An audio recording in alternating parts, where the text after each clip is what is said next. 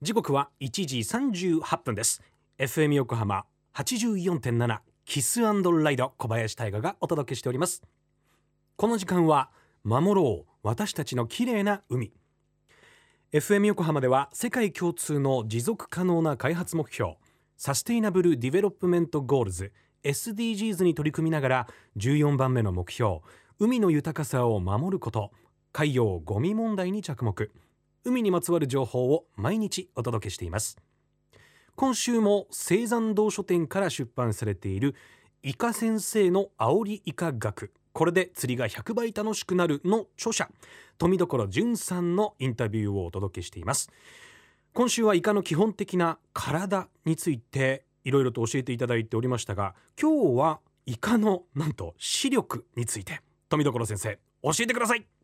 こんにちは。釣りのですね、シマノっていうメーカーとその他いろいろですね、そちらのこうインストラクター、テスターをしてます富所淳と申します。えー、まずですね、イカの視力についてなんですけども、非常にイカは目がいいです。見ていただくとアオリイカはですね、特に目が大きいんですよね。で、この目の大きさっていうのは視力にも比例してきますので、なんとこのアオリイカ、えー、いわゆる白イカ系と言われるこの近海にいるアオリイカの視力はおよそ れいてんろくよん と言われてます。で、れいてんろくよん が一体いいのか悪いのかっていうのはおそらく皆さんわからないと思うんですよね。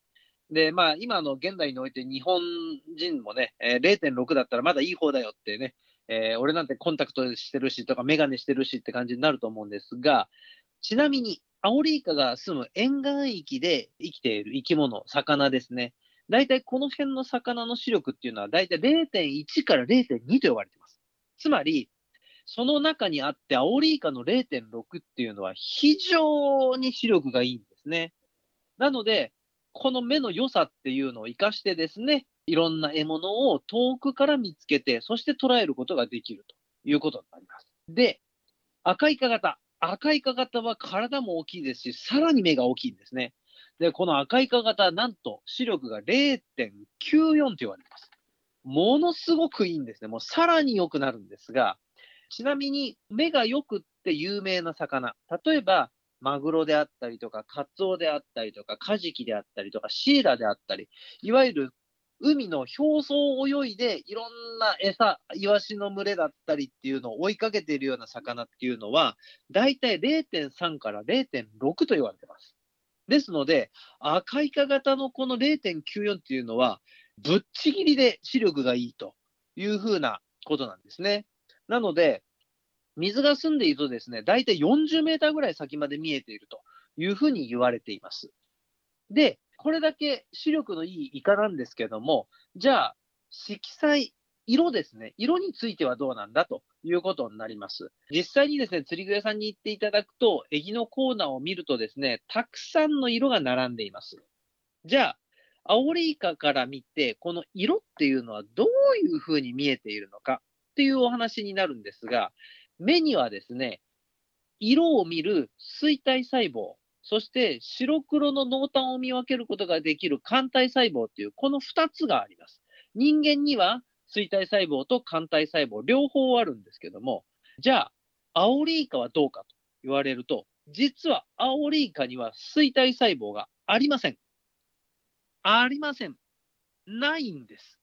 ということはですね、色が分からないというのが正解なんですね。なので例えば釣り具屋さんに行ってで色がたくさん並んでますけども、アオリイカはこの並んでる色を見てもピンク色だとか青色だとか紫色だとかっていうのを見分けることは不可能、できないんですね。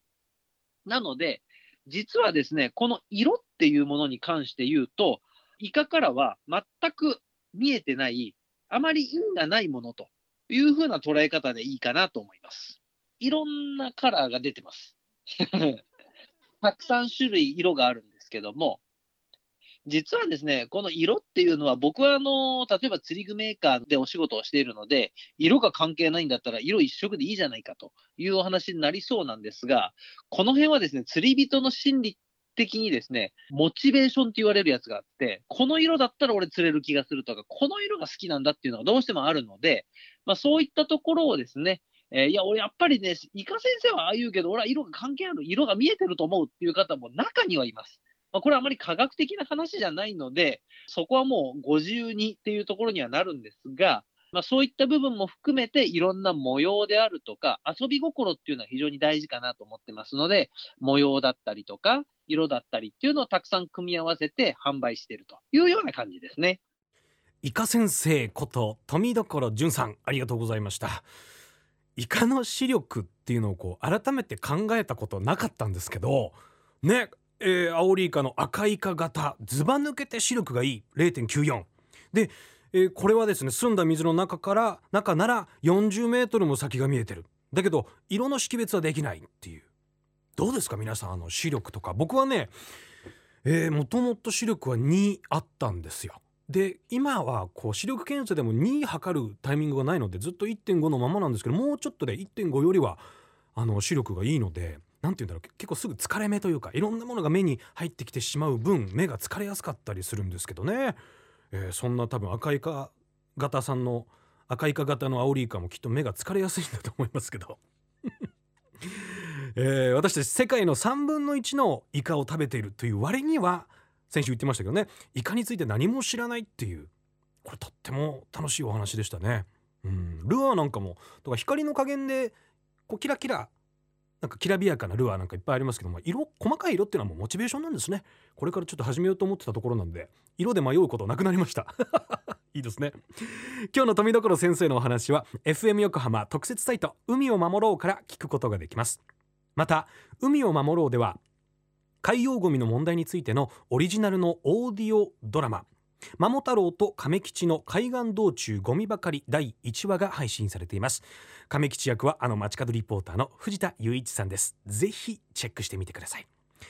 エフエム 横浜では海岸に流れ着いたゴミなどを回収し、海をきれいにしていくために神奈川守ろう私たちのきれいな海実行委員会として、県内の湘南ビーチ エフエム、レディオ湘南、 エフエム 湘南ナパサ、 エフエム 小田原のコミュニティ エフエム 各局、